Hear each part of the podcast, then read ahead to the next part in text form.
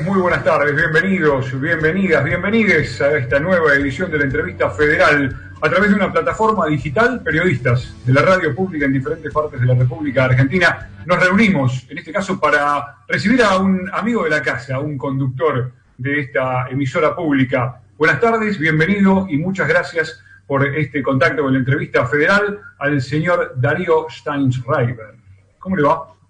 ¿Cómo andan? Qué placer verlos ahí a todos juntos, este, cada uno en su lugar y todos juntos en esta pantalla, ¿no? Este, cómo se nos fue desarmando esa experiencia del orden, ¿no? No, no puedo no decirlo, entre el afuera y el adentro, las distancias, está todo muy, muy desquiciado.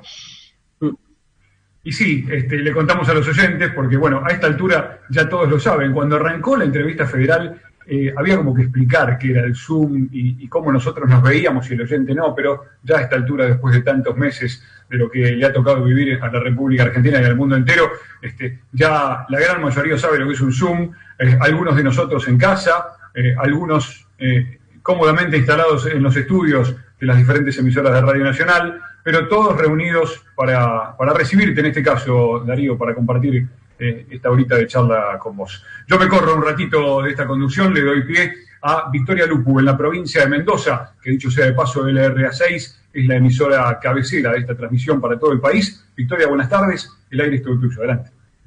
Buenas tardes, gracias Martín. Bienvenido Darío, muchísimas gracias por acceder a esta entrevista con los periodistas de la radio pública muy agradecidos y bueno, en esta oportunidad que me toca abrir quisiera aprovechar para pedirte una reflexión o una respuesta, si, si podés, acerca de conceptos que, que, están muy vigentes hoy en nuestro país, que tienen que ver con el negacionismo, con la posverdad, y tratar de explicar de alguna manera por qué algunas cuestiones se instalan como, como esto que instala Eduardo Feynman, como esto que instala una legisladora mendocina, del PRO tratando de comparar, de trazar líneas entre los desaparecidos de la dictadura con los muertos por COVID-19 en nuestro país.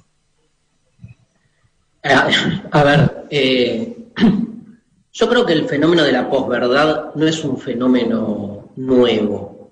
Lo que tiene de novedoso es este, su formulación, su circulación, creo que fue el año 2016 a partir de, su instalación mediática. Es, interesante que, digamos, hay una problemática en relación a la verdad que desde la filosofía la venimos trabajando hace rato, pero que, digamos, este, con toda la revuelta de la informática, eh, digamos, eh, como que se da un nuevo pliegue, ¿no? Pero algo que ya está medio anticipado. Vos lees los libros de Nietzsche, este, y no sabes eh, eh, cuándo vivió Nietzsche ni de qué está hablando, y es increíble porque casi proféticamente está describiendo lo que está pasando. Yo creo que ahí hay que diferenciar muchas cosas porque la palabra posverdad suele ser asociada a algo negativo de manera, digamos, este, lineal, ¿no? Yo creo que hay, otra vuelta para darle. O sea, la posverdad es el horizonte de sentido que se abre cuando la idea de la verdad absoluta está en crisis. O sea, esta idea bien occidental, bien tradicional de que hay verdades que son inobjetables, incuestionables, que valen por sí mismas. Entonces, esa idea de la verdad entra en crisis, entra fuertemente en crisis en el siglo XIX, aunque viene desde hace rato, ¿no? Este, ya desde la época de los sofistas que se viene discutiendo qué es la verdad. Y el, que entre en, crisis la verdad absoluta nos deja un problema, ni hablar a ustedes, ¿no? Al, mundo del periodismo, que es que si las verdades no son absolutas o podemos desconfiar de todo absoluto, entonces, ¿a qué nos dedicamos? Digo, ¿cuál es nuestra búsqueda? ¿Cuál es nuestro propósito?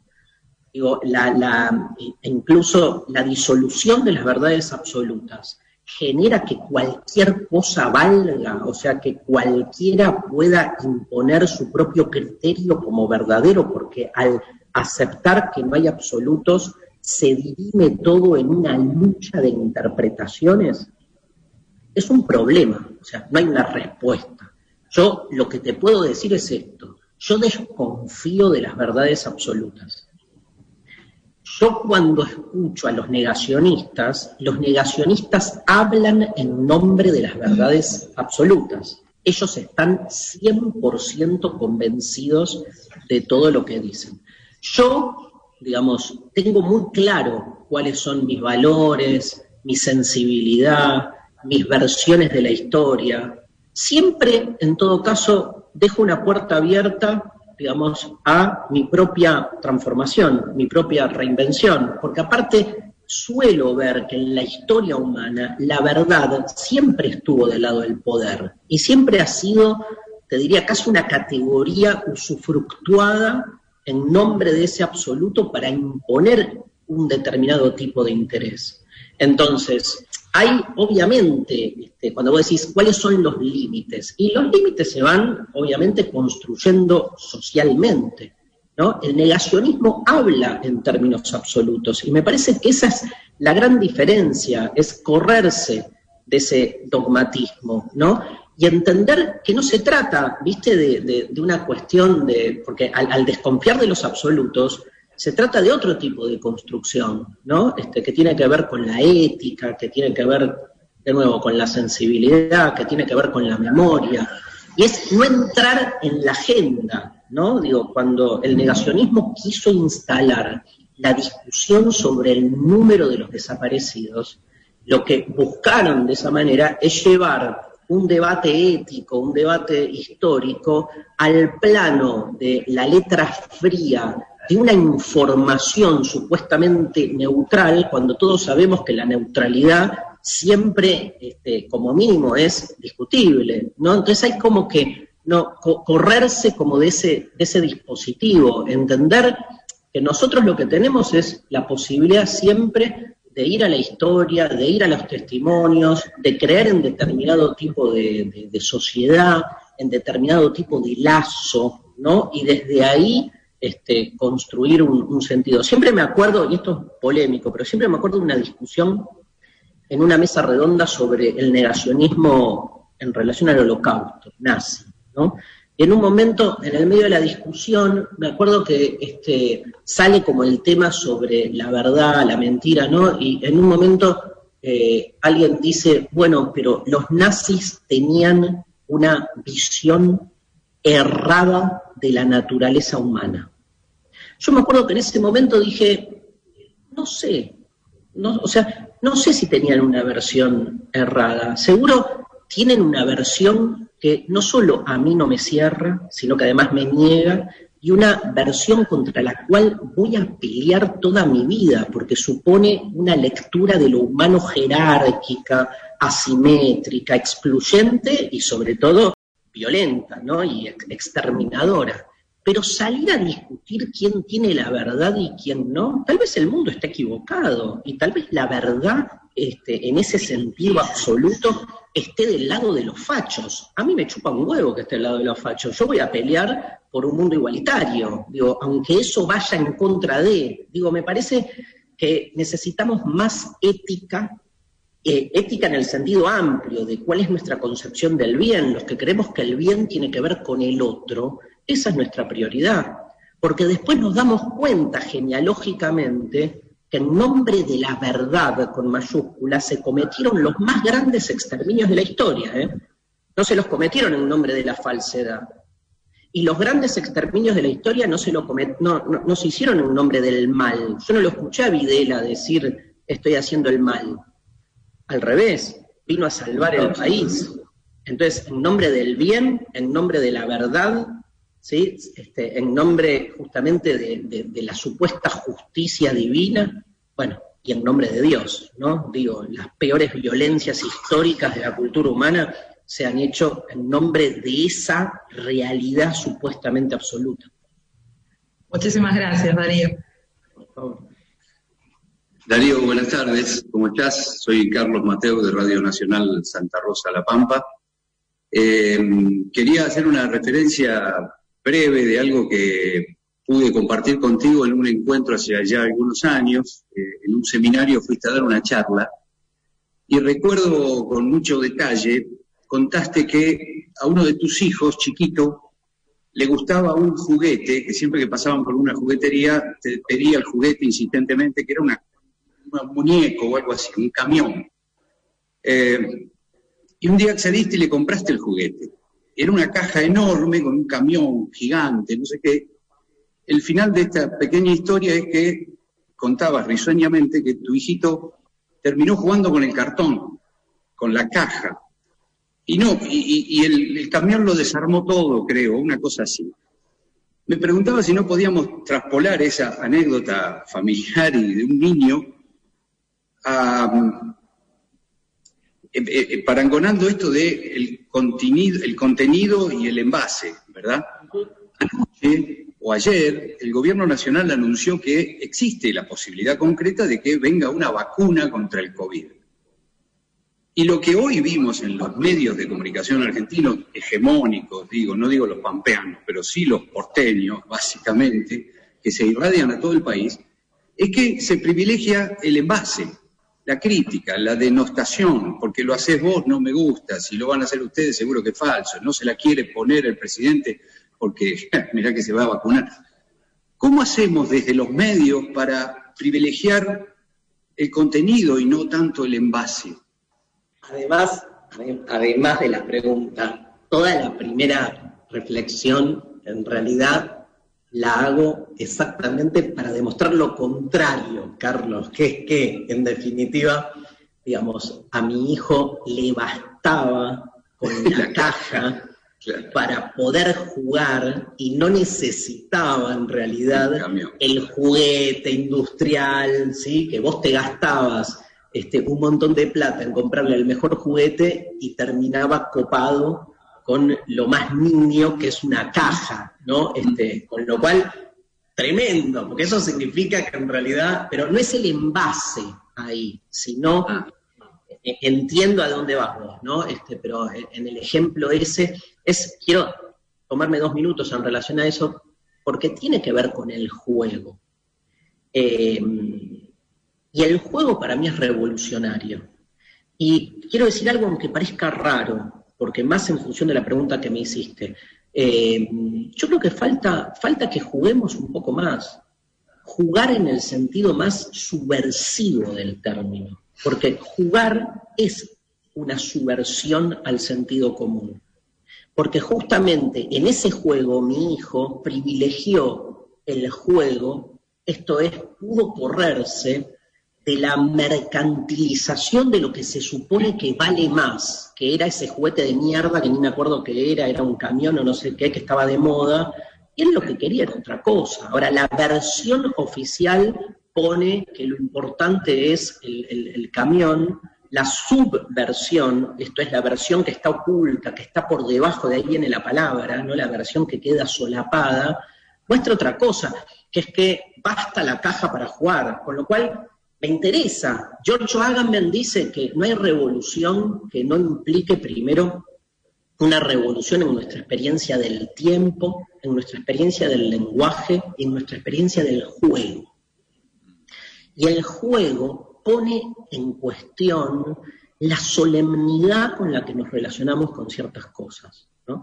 Entonces, esa solemnidad tiene que ver, obviamente, con que hoy hay, una, hay, como una prioridad en los grandes medios de un indignacionismo permanente, me parece, este, que claramente eh, hay ese indignacionismo que garpa, ¿no? Como las cosas que se saben que tienen una fuerte referencia en la sociedad civil, el morbo, el indignacionismo, la exaltación de ánimo, Sabemos que son formas que de algún modo cuajan fuertemente este, en lo que es, digamos, el, trabajo de los medios. Nos levantamos a la mañana y escuchamos, viste, el, este, el pronóstico del clima como si se viniese el apocalipsis, es increíble, o sea, va a llover y parece que realmente van a llover ranas como la tercera plaga este, bíblica, porque es increíble lo, que sucede, el modo en que se presentan las cosas.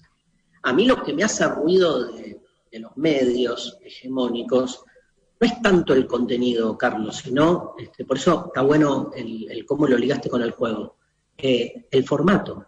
me preocupa siempre el formato. Digamos, el formato es previo. En el formato ya está preestablecido el indignacionismo, la exaltación de ánimos y sobre todo la famosa y bien consabida grieta, o sea, el pensamiento binario. El formato necesita todo el tiempo, todos los días, en las tapas de los diarios, promover una construcción amigo-enemigo, que es básicamente la construcción, digamos, binaria por excelencia.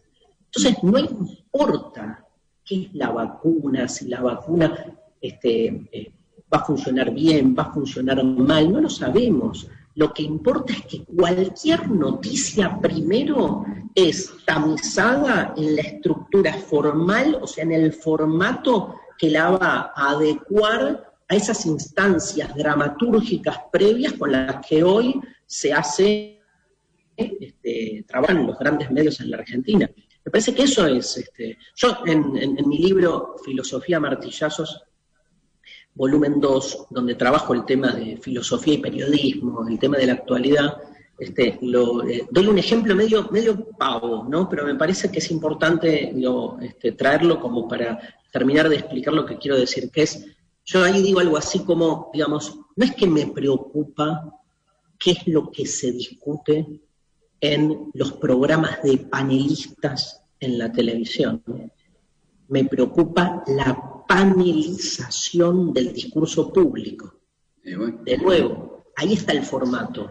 O sea, eh, porque si no, uno se queda discutiendo, eh, mirá cómo trataron el tema de la vacuna. ¿Y por qué alguien pensó que lo iban a tratar de otro modo? Digamos, sí, este, el formato ya sabemos cuál es. O sea, este, lo trataron como lo, se suponía que lo iban a tratar. La lógica indica esto. Lo anómalo, Carlos, es que un día te levantes a la mañana, veas esa tapa del diario y te encuentres con que la noticia está relatada desde otro lugar. O sea, eso es lo anómalo, ¿no? Pero por eso es, siempre me parece que la tarea de un pensamiento crítico es ir a los formatos, es tratar de entender cómo esas formas, esos dispositivos disponen estructuralmente el modo en que después las cosas se dan. Gracias. Muy buenas tardes a todos y a todas. Eh, un saludo aquí del cortado norte de la patria, de Formosa, LRA8. Este, bueno, mi pregunta a vos, Darío, es, bueno, yo tuve la oportunidad de verte, soy también de la Facultad de Periodismo y Comunicación Social de la Universidad Nacional de La Plata, y estuve cuando vos estuviste en, la, en el patio de la universidad, justamente filmando un programa, eh, un, un segmento de tu programa de Mentira la Verdad. Este, tengo que decirlo que por vos me, interesó la materia filosofía y justamente problemas filosóficos. Darío, te quería preguntar, este, nosotros aquí en Radio Nacional hacemos un programa sobre los jóvenes, está abocado hacia la, juventud aquí en Formosa, y me gustaría eh, preguntarte, ¿cómo abordarías vos un mensaje eh, justamente de los, de los jóvenes libertarios porque realmente me preocupa ver esta masividad de mensajes, eh, más que nada en, las redes sociales, eh, Darío. Te quería preguntar cómo abordarías vos o qué herramientas eh, nos, darías para justamente tratar de, entender, de comprender y también de consensuar de que no es tan así el mensaje este de, de, lo que propaga la, libertad, digamos, mal dicha, por así decirlo. A ver, dos, cosas distintas en relación a eso. Digamos, primero, eh, digamos, yo creo que en el debate público el límite siempre es el violentamiento del otro, ¿no? Digamos, la violencia, la crueldad, y estoy en esto citando a grandes exponentes del pensamiento liberal, ¿no? Digo, justamente, creo que el límite lo marca la violencia. creo que lamentablemente hay mucha eh, eh, proliferación de prácticas violentas, digamos, asociadas este, a, cierto libertarismo contemporáneo, que es muy extraño porque, digamos, este, parece que la prioridad número uno de alguien que defiende a ultranza la libertad justamente es que la libertad circule, y que la libertad individual en esa forma que tienen de defender lo que es el individuo sea más allá de, la discusión acerca de lo que es el individuo, sea la plataforma a partir de la cual se puedan dar argumentaciones y discusiones. Con lo cual, es muy paradójico, es muy contradictorio que los que defienden las libertades sean tan violentos, ¿no? En, los casos en los que uno realmente ve, ve eso. No, es todo así, ¿eh? también hay que decirlo eso, porque hay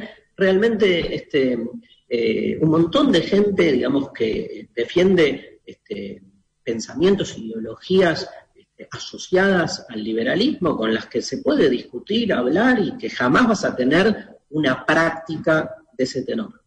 Em, yo creo en la libertad de expresión, creo en la democracia. Y creo que la democracia se hace con el otro y que la democracia duele y que, digamos, justamente, digamos, que la democracia duela significa que tenés que aprender a dialogar, a discutir y a convivir con el que no piensa como uno. Mm. Si vos sentís que discutir con el que piensa como uno es algo asimilable, comprensible, te cierra, te sentís cómodo, te cagas de risa y no te pasa nada, probablemente no estés discutiendo con un diferente, estés discutiendo con alguien parecido a vos al que maquillás de diferente. Y viendo las experiencias liberales o neoliberales de la Argentina con sus formulaciones de falsos pluralismos, yo no quiero ser igual, digamos. Yo no voy a defender un pluralismo trucho. O sea, este, para mí el pluralismo es eso, y es saber, digamos, que justamente la clave de la democracia es construir con ese otro que no piensa como vos. Es muy probable que todos los que estemos acá en este momento en nuestras casas, en, nuestras, en nuestros vínculos, no sé, con nuestros hijos, con nuestras parejas, con nuestros padres, tengamos una relación, digamos, conflictiva en, en muchos temas y sin embargo podamos construir ese primer atisbo de comunidad que es la pareja, la familia. Yo soy de los que piensa, obvio, que el amor es un acontecimiento político, no me cabe duda, y que se juega sobre todo en que uno puede convivir con un otro que no piensa como uno.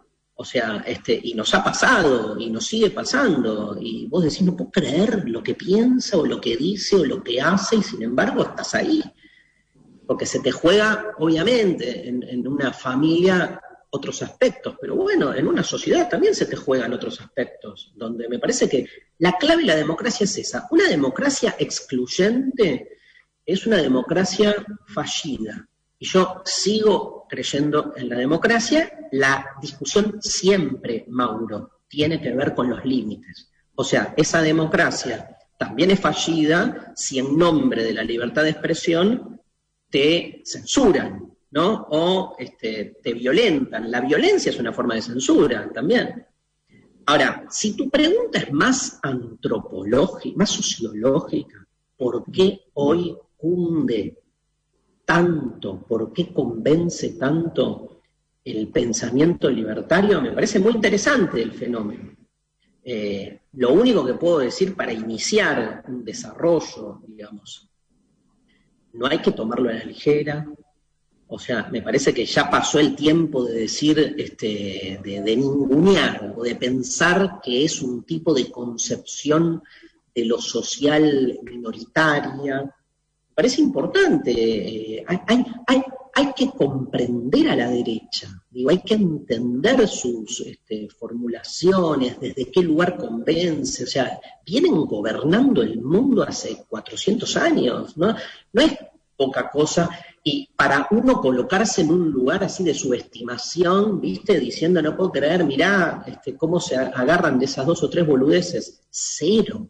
O sea, evidentemente tiene, y es muy interesante lo que logran eh, en términos de convencimiento para la juventud, y no solo, porque además suelen ser, no todos, pero suelen ser muy antifeministas, este, que además este, tengan seguidores varones, mujeres, por igual, digo, más allá de eso. Parece un, interesante momento para este, pensar a fondo de qué se trata eso. Y, y lo último que te digo eh, en relación a eso, por otro lado, no caer en el adultocentrismo, porque a veces lo que nos pasa es que, ¿qué es el adultocentrismo? Es pensar que los adultos tenemos las cosas más claras que los jóvenes y entonces este, nosotros tenemos la tarea de dilucidar cómo este, tienen que comportarse. Yo me doy cuenta cuando veo las discusiones que son los jóvenes progresistas los que mejor le discuten a los jóvenes libertarios. Y que cuando un adulto se mete para un lado o para el otro, la caga, porque el adulto va con otra idea, ¿viste? El adultocentrismo es un problema eh, que todavía no, no, está debidamente visualizado, ¿no? Como en su momento se visualizaron otras formas así etnocéntricas el adultocentrismo, todavía, todavía seguimos creyendo que hay una etapa de la vida donde nos realizamos mejor como personas. Increíble eso. Increíble. Como si la, la vos sabés que la palabra infancia etimológicamente significa carencia de voz. O sea, directamente se dice que los niños no tienen voz. Ni hablar con, con, los adultos mayores, los llamados viejos que están también como directamente por fuera de ese modelo. Es, eh, son esas líneas más estructurales las que hacen falta repensar, me parece, más a mediano plazo. Perfecto, muchas gracias. Hola Darío, buenas tardes. Soledad y Anhelo de San Martín de los Andes, LR A53. Escucho todo esto y pienso, bueno, en la persecución de las ideas de realidad y de verdad que nombraste antes en por qué los medios insisten tanto en querer ser quienes portan la verdad o muestran la realidad, pero fundamentalmente pienso y te pregunto, ¿por qué la contrapartida frente a lo que es opuesto a eso tiene una respuesta desde el odio, ¿no? Que es un poco lo que venimos hablando, pero quiero focalizarlo ahí. ¿Por qué la respuesta es desde el odio? Y eventualmente cómo salimos de ahí, cómo desanudamos todo eso dentro de los propios medios también, ¿no? En nuestro caso como periodistas. Sí. Eh, es tan, nada, tan amplio, ¿no? Eh, de nuevo, con el ejemplo de Videla que daba antes, yo creo que el, que odia eh, no, no asume ser un sujeto de odio. O sea, siempre va a colocar eh, su lugar de enunciación en otro lado. O sea, está haciendo justicia, o está respondiendo, o está reaccionando es muy difícil la, delimitación entre el bien y el mal, te la regalo, digamos, porque realmente vos fijate que de un lado y, del otro este, hay una ambigüedad y una confusión que uno siempre, ¿no? Uno siempre se siente del lado del bien. Es increíble. Y si nosotros hablamos dos horitas más sin que nos escuche nadie, apagamos los micrófonos y empezamos a, charlar entre nosotros, pero no te quepa duda que en dos horas todos tenemos la lista de cinco miserabilidades que por ahí estamos ocultando o, justificando, porque el, gran tema del mal es el, el autoengaño, es eh, la autojustificación. La autojustificación, yo me acuerdo cuando, ¿se acuerdan esa, esa famosa foto ayúdenme que ustedes son este, periodistas, digamos, eh, creo que en Hungría era un padre con un hijo eh, en los brazos, refugiados sirios, y creo que había alguien ahí que era de Hungría o de no sé qué, que le pegaba una patada porque no quería que ingresen al, al país, ¿no? Y era como una situación que vos decís, hay un tipo con un hijo chiquito y le pegas una patada, y el tipo tenía eh, un cassette. Creo que era un fotógrafo el que le pega la patada. Tiene, lamentablemente, eh, lamentablemente era una camarógrafa. Una camarógrafa, eso. Y el, el, cassette, ¿sí? Cassette es una palabra del siglo XX, ¿no? Pero bueno, eh, ¿cuál era el cassette? Era, vienen a quedarse con lo nuestro, ¿viste? Vienen a quedarse con lo nuestro. Hay un momento, ahora vuelvo a lo del bien y el mal, pero hay un momento, eh, Soledad, en el cual para mí Hannah Arendt es quien mejor lo expresa. Hannah Arendt dice, digamos, este, siglo XX, los orígenes del totalitarismo. Hannah Arendt dice algo así como, si es, o sea, vivimos en un, en un siglo donde se ha disuelto la idea de ser humano en la idea de ser ciudadano. O sea, la ciudadanía se llevó puesta a la humanidad. Esto significa que si no sos ciudadano o ciudadana, no sos humana.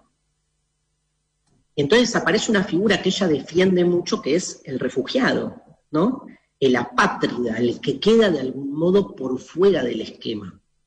Eh, es muy interesante esa figura, porque no le damos bola, suficientemente bola, pero que tiene que ver por qué traigo este ejemplo, ¿no? Eh, Hannah Arendt dice una de las frases de las mejores de Arendt, que es aquel al que se le ha sustraído el derecho a tener derechos. Eso. No tiene más derecho a tener derechos. Digamos, pero ¿por qué? Y porque no paga los impuestos, entonces ¿por qué va a usar nuestros hospitales? Y porque este, no es parte de este Estado nacional, y entonces ¿por qué hay que contenerlo? Digamos, hay un lugar, hay un resto que queda como, ¿no?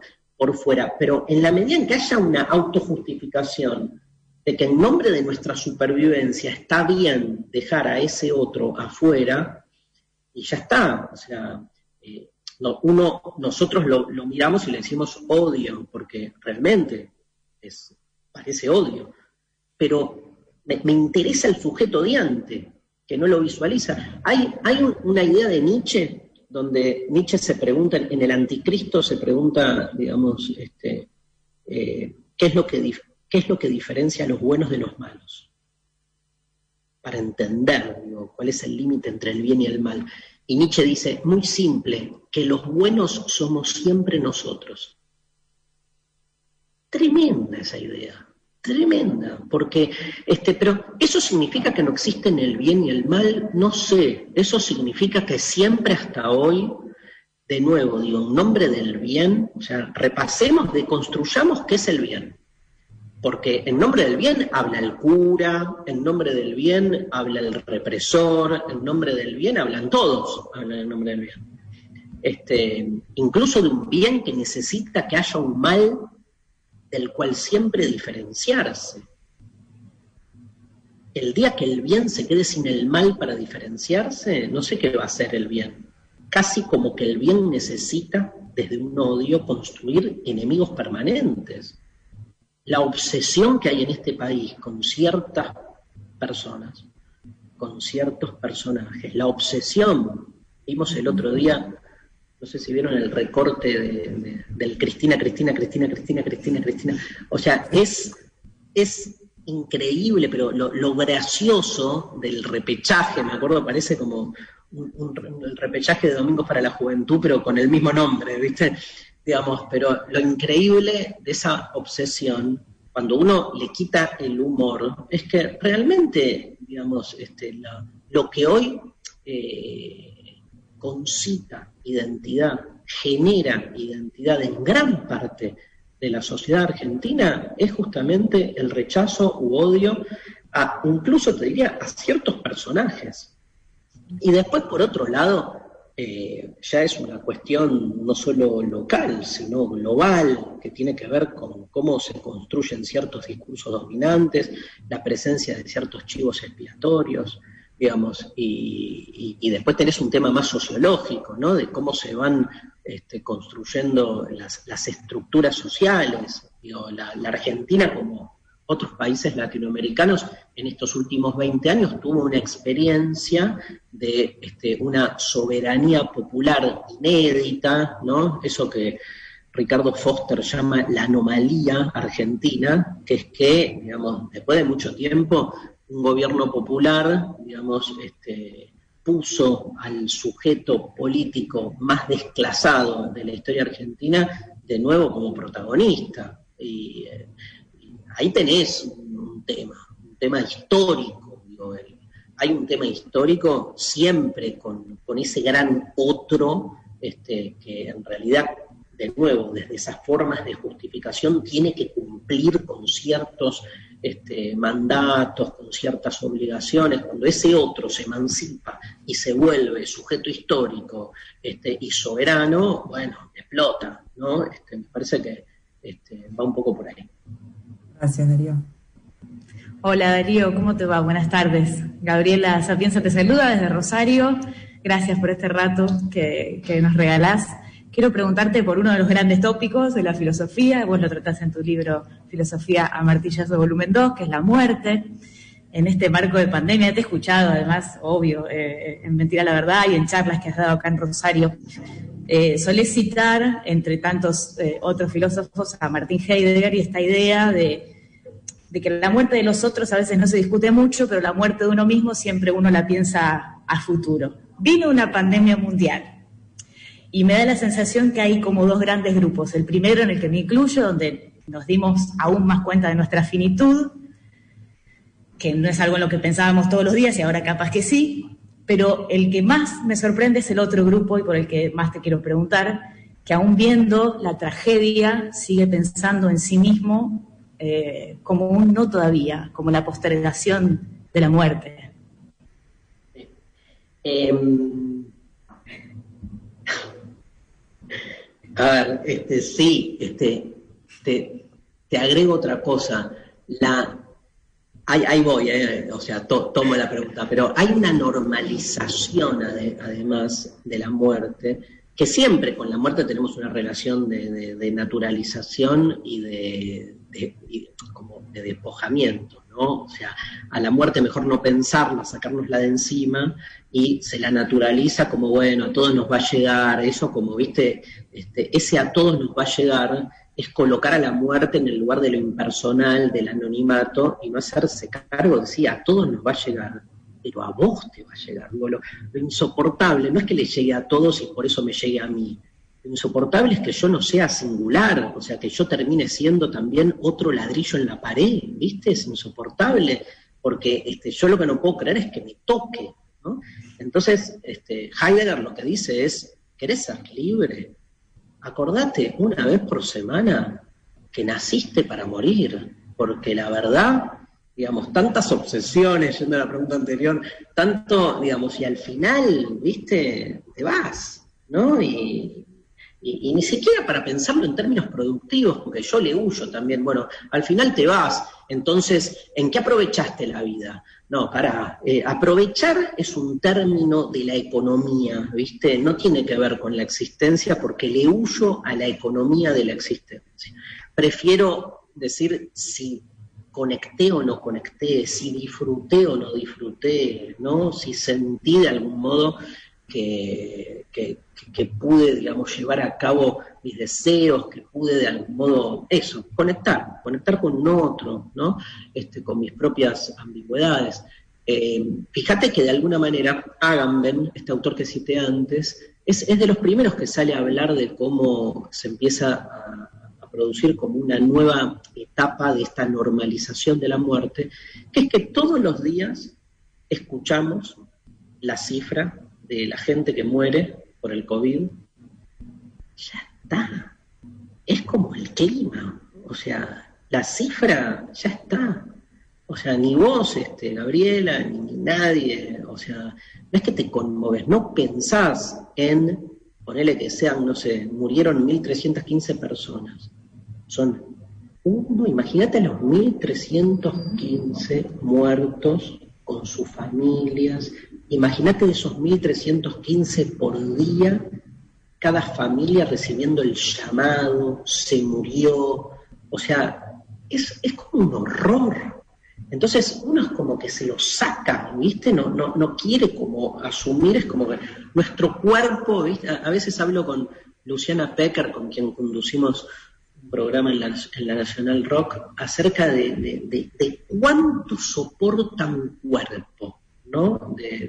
y que de algún modo como sobrevivir tiene que ver, aunque nos duela, con estar como poniendo tapones, ¿viste? Porque es como, es como demasiado. Nietzsche lo explica con la figura de Apolo y Dionisio, este, estos dos dioses griegos. La, la versión dionisíaca del mundo es que si vos realmente estás abierta a lo que la realidad es, es insoportable. Te lleva a cuesta. Por eso estás todo el tiempo construyendo filtros, mediaciones, ¿no? Parches, o sea, la, la, la rebajás. La rebajás porque es un montón. Entonces, este, la palabra rebaja, por ejemplo. la palabra, porque filtra, ¿no?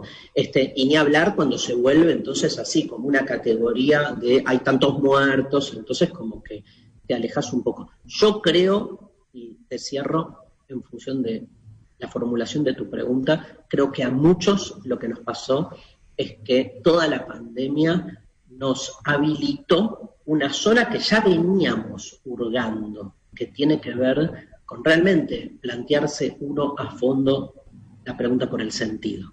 Entonces, te la llevó tan a la frontera esta situación, te la sigue llevando tan hasta el límite que no podés no preguntarte, y es una pregunta que, devastadora. A mí me devastó. Y mirá que vengo haciendo filosofía hace 30 años, pero esto me, devastó, porque ya es, una cosa es la cuestión simbólica y otra cosa es, viste, ver la, cercanía, la inminencia. Me parece que es una buena palabra para recuperar un poco tu pregunta. Heidegger decía, nos olvidamos de la inminencia de la muerte. La inminencia de la muerte, la inminencia de la muerte es que te podés morir ahora. Porque es así, la muerte no, tiene una fecha, tiene una fecha provisoria, una fecha promedio, pero su inminencia es esa. La inminencia del fin del mundo con el COVID se volvió como más cerca, ¿viste? Porque uno dice, ay, todo es inminente. Este, el, colapso ambiental es inminente. Este, y la inminencia es una figura temporal rara. También angustia mucho, porque es como asumir que eso que todavía no ha venido puede venir ya. Yo creo que cuando uno se apropia de la idea de inminencia, puede ser que te angusties más, pero te empoderas más, sos más libre, porque entonces actuás como, viste, sin tanto verso, viste, sin, vas, ya como que este, tomás como más fuerza. Tomás decisiones. Gracias, Darío, muchas gracias. Hola Darío, ¿cómo estás? Acá te habla Nicole Becker desde Buenos Aires. Yo tengo 19 años y soy una de las fundadoras de Jóvenes por el Clima y conductora en Nacional Rock de un programa de ambiente que sale los sábados de 10 eh, a 12.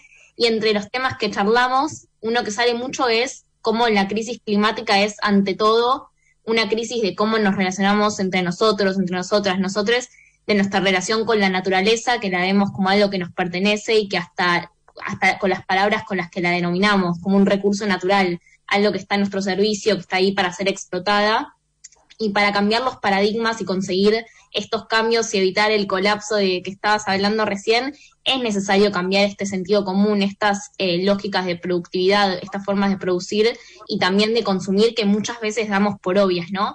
Y mi pregunta y además o una reflexión por el lado de, bueno, ¿por qué crees que es tan difícil? ¿Qué crees que es necesario para que esto pase y para instalar en la agenda social y también política la temática ambiental como algo prioritario?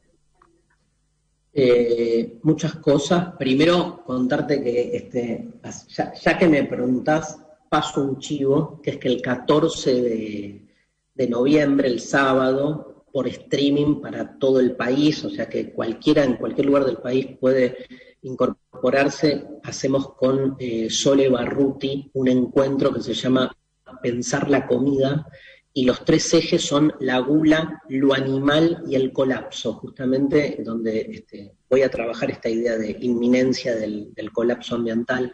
Eh, es, en el CONEX, así que vía eh, lo que es la plataforma de streaming del CONEX, invitadísimes todos en todo el país a este evento. Mira, eh, después, yo te diría que es, muy loco porque coincido con vos que hay cero conciencia y sin embargo, nada, ustedes tienen un, programa ahora en la radio, eh, Jóvenes por el Clima tiene cada vez más este, presencia, eh, todo el, escándalo por la cuestión de, los chanchos está circulando por todos lados. Este, ayer veía empapelada la capital, digamos, con con proclamas de muchos artistas justamente oponiéndose a este tipo de acuerdo. O sea, quiero decir, sin embargo, creo que si yo tuviese que enumerar cuáles fueron los dos grandes movimientos políticos por fuera de la política tradicional, con mayor incidencia en términos de representatividad y sobre todo, volviendo a la pregunta de Mauro, en la juventud, yo diría el feminismo claramente en los últimos cinco a siete años y luego el, ambientalismo, ¿no? Este, que claramente tiene, viene con eh, una lucha, digamos, de décadas pero hay algo que se, desacopló para bien en ese sentido común que generó la emergencia del discurso y sobre todo cierta eh, afinidad muy fuerte de los jóvenes con eh, la cuestión ambiental. La cuestión ambiental, como decís vos, no tiene que ver con cuidemos el, medio ambiente, tiene que ver con cómo comes, tiene que ver con eso, con esas pequeñas prácticas. La política como normalización. Cuando Foucault define al poder en términos de normalización, dice, basta de pensar al poder como represión, que es una manera naif. Pensemos que el poder no solo reprime, sino que normaliza en lo que uno termina asimilando, como bien decís vos, Nicole, como sentido común cotidiano, uno termina asimilando como sus prácticas normales, ahí es donde el poder disemina su control. Y en cada, digamos, este, en, los modos en que comemos, en los modos en que nos relacionamos, hasta en casa, lo doméstico, diciendo con esa frase lapidaria del feminismo de los es político, o sea, lo político se juega ahí, donde todo el mundo se juega, donde todo el mundo dice que lo político no tiene sentido. Este, entonces me parece que, digamos, eh, ahí hay un desplazamiento, hay algo que se está de algún modo este, viendo. Ahora, está por, está por fuera de la, de la política tradicional. Entonces creo que ahí hay una interesante tensión, porque, digamos, también vivimos una sociedad con una política tradicional en crisis, pero que sin embargo sigue siendo desde la legitimidad y sobre todo desde la legalidad la forma en la que hoy aparece la representatividad institucional. Para la representatividad de hecho pasa por otro lado, ¿no? Y ahí me parece que hay un, un interesante conflicto. ¿Por qué se armó de este modo? Uf, hay tanto para decir, digamos, pero quiero ir a una fuente que tiene que ver con lo mío, que me encanta. La Biblia. Cuando uno dice, ¿y yo qué carajo tengo que ver con la Biblia si soy ateo, me importa un comino, nunca la leí? Está bien, vos podés ser ateo, pero la Biblia estructura institucional y objetivamente muchas de las este, formas de vida sociales en las que estamos insertos. Esto es interesante, ¿no? Digamos, este, creemos que no tenemos nada que ver con la religión y sin embargo hay como dispositivos religiosos puestos y dispuestos de un modo muy este, muy potente. Entonces, en la Biblia este, toda la naturaleza es dada a Adán para que la domine y, como decís vos, como reservorio de recursos para el despliegue del ser humano. La Biblia rompe con la lógica de lo que era un ser humano viviendo en una naturaleza de la que era parte, que era más como la pensaban los griegos, por ejemplo. Los griegos en la época presocrática, antes de la confluencia entre Grecia y el, pensamiento bíblico, este, fíjate que en toda la mitología, qué hermosa esa época de la mitología griega, las deidades naturales convivían con nosotros. No había esa ruptura entre el ser humano por un lado este, y la naturaleza por el otro, ¿no? Hay, hay, hay, un Dios que es el Dios, lo último, ya sé que se me va el tiempo, pero hay un Dios de la naturaleza que es el Dios Pan, que vos sabés, Nicole, que es el único Dios, mirá qué loco, el único Dios que muere para la mitología griega es el Dios de la naturaleza, el único, el Dios Pan. Pasa un, navío por una isla y escuchan el grito, es tremenda, la, creo que es Plutarco el que cuenta la historia, escuchan el grito, el gran dios Pan ha muerto, ¿no? Y es como el cambio de época de un ser humano que rompe con la naturaleza. Pan era el dios de la naturaleza, el único dios que ha muerto. Imagínate si todo eso no está de algún modo presente en nuestra subjetividad. Es apasionante escucharte, Darío. Este, estamos todos quietitos y calladitos. Nadie se anima a interrumpirte, pero bueno, alguno tiene que ser el malo y el puesto me toca a mí. Este, quedan todavía cuatro este, periodistas por preguntar y queremos liberarte en tiempo y forma porque sabemos que tenés otros compromisos. Nos vamos a Ushuaia. Carlito Ruiz Díaz, te escuchamos, dale. Muy, pero muy buenas tardes, eh, Darío. La verdad que un, agradecimiento por, por, estar ahí, por supuesto. Y bueno, la pregunta, la pregunta en sí, obviamente acá de LRA 10, Radio Nacional Ushuaia, Islas Malvinas. Fin del mundo, recién hablabas del fin del mundo. Estamos en el fin del mundo y bueno, hay muchas personas que tienen eh, diferentes maneras de pensar eh, sobre los motivos que, que, que, estamos viviendo hoy sobre, sobre el tema de la pandemia, ¿no? Y hay cosas que se pueden rescatar, cosas buenas y malas, pero también eh, hay, un, hay personas que agradecen este momento y que rescatan muchos valores, muchos valores que, que se habían olvidado. Y, y, yo digo, tenía que pasar estas cosas como para, para saber que, que habían valores importantísimos que, que se habían perdido y que hoy tenemos que continuar, ¿no? Obviamente eh, teniéndolo en cuenta principalmente, ¿no? Esa es la pregunta. Eh, eh, ¿Vos pensás que, que, teníamos que todo esto para recuperar valores que, que, perdimos?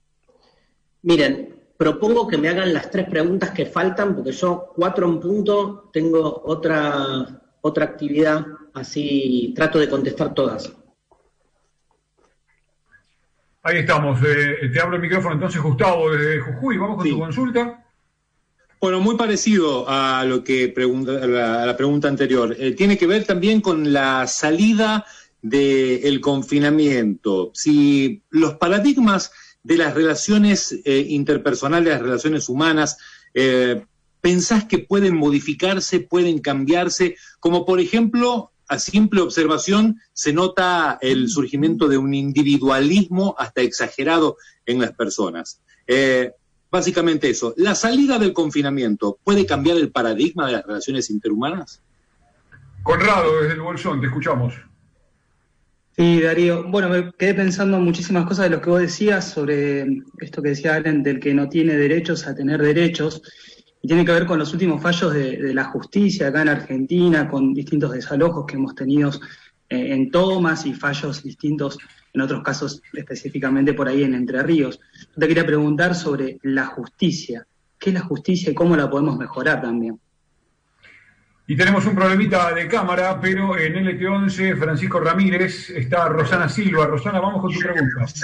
Muy buenas tardes, Rosana Silva de Concepción del Uruguay, Entre Ríos. Muchísimas gracias por, por esta oportunidad y disculpen el tema de la cámara, este, colegas justamente quería emparentarme con mi colega jovencita de 19 años y el tema de la naturaleza, ¿no? Eh, y un poco iba cuestionar este tema de, en la construcción de sentido, cómo va eh, aquello que estudiábamos, los que ya tenemos algunos años, eh, en una oportunidad como geografía humana, decíamos, o idiosincrasia, ¿no?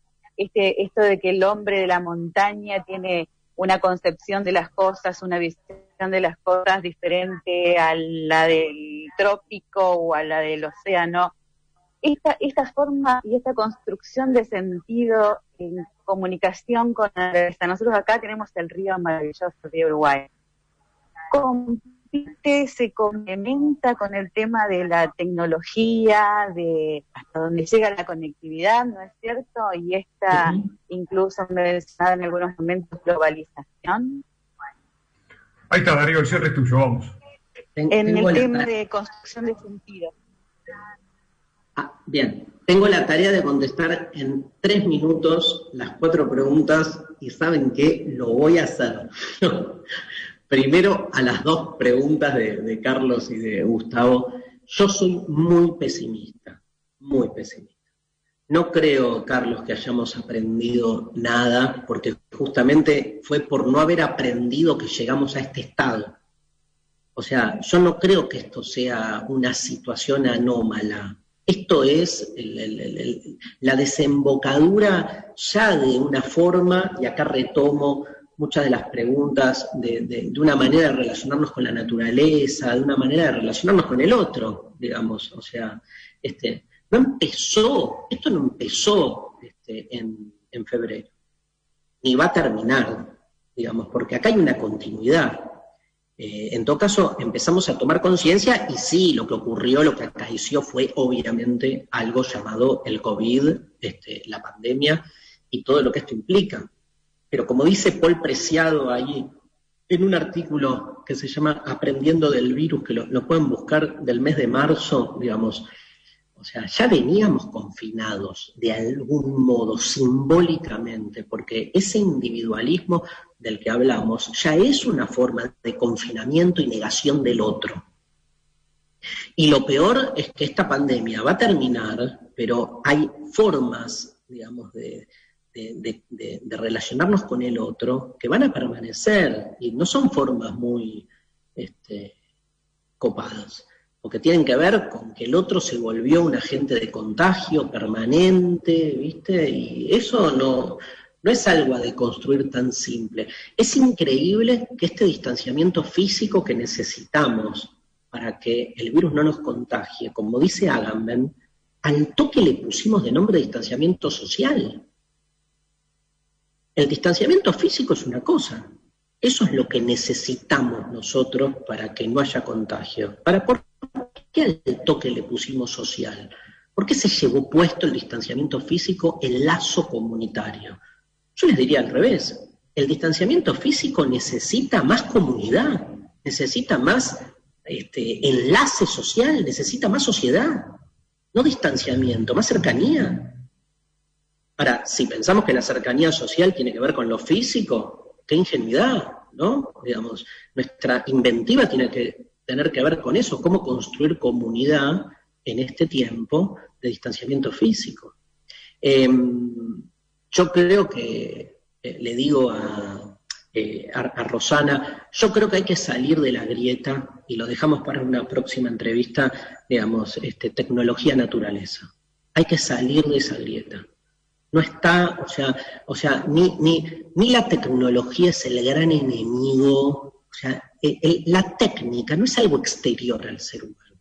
El ser humano es técnica, esta charla es técnica, pero porque el lenguaje ya supone una tecnología. Este, lo que pasa es que siempre, de nuevo, nos, nos sirve pensarnos binariamente, entonces la tecnología por un lado, digo, la romantización de la naturaleza por fuera de toda intervención humana como edénica, digamos, tiene que ver con esa idea de lo edénico, que en realidad es una construcción humana llamada religión.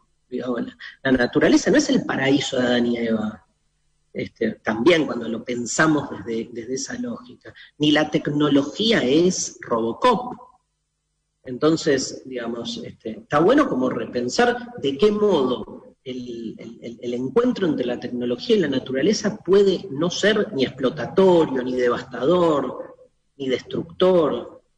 Ahí hay otra vuelta, me parece, que encontrarle. Y en relación a, la justicia, Conrado, o sea, es, eh, cuando hablamos justamente de las hegemonías, es obvio que hay muchas cosas pendientes, para una sociedad emancipada, hay que repensar, obviamente, la relación con el poder. Y yo creo que este, eh, ese hoy, como hace rato, el poder mediático y el poder jurídico son poderes que tienen una influencia decisoria, ¿no? Y, y, de nuevo, lejos estamos, creo, pero posta, digo, ¿eh? en eso soy pesimista, lejos estamos de, de que haya empezado a haber una transformación ahí. Porque desde el mundo de los medios, lejos estamos de repensar medios, digamos, este, por fuera de ese paradigma del absoluto y la justicia ni hablar. Este, lejos estamos realmente de una justicia, como diría Benjamin, digamos, como redención de los grandes desposeídos de la historia, digamos, este, se la sigue pensando a la justicia desde otros paradigmas, ¿no? Reparatorios.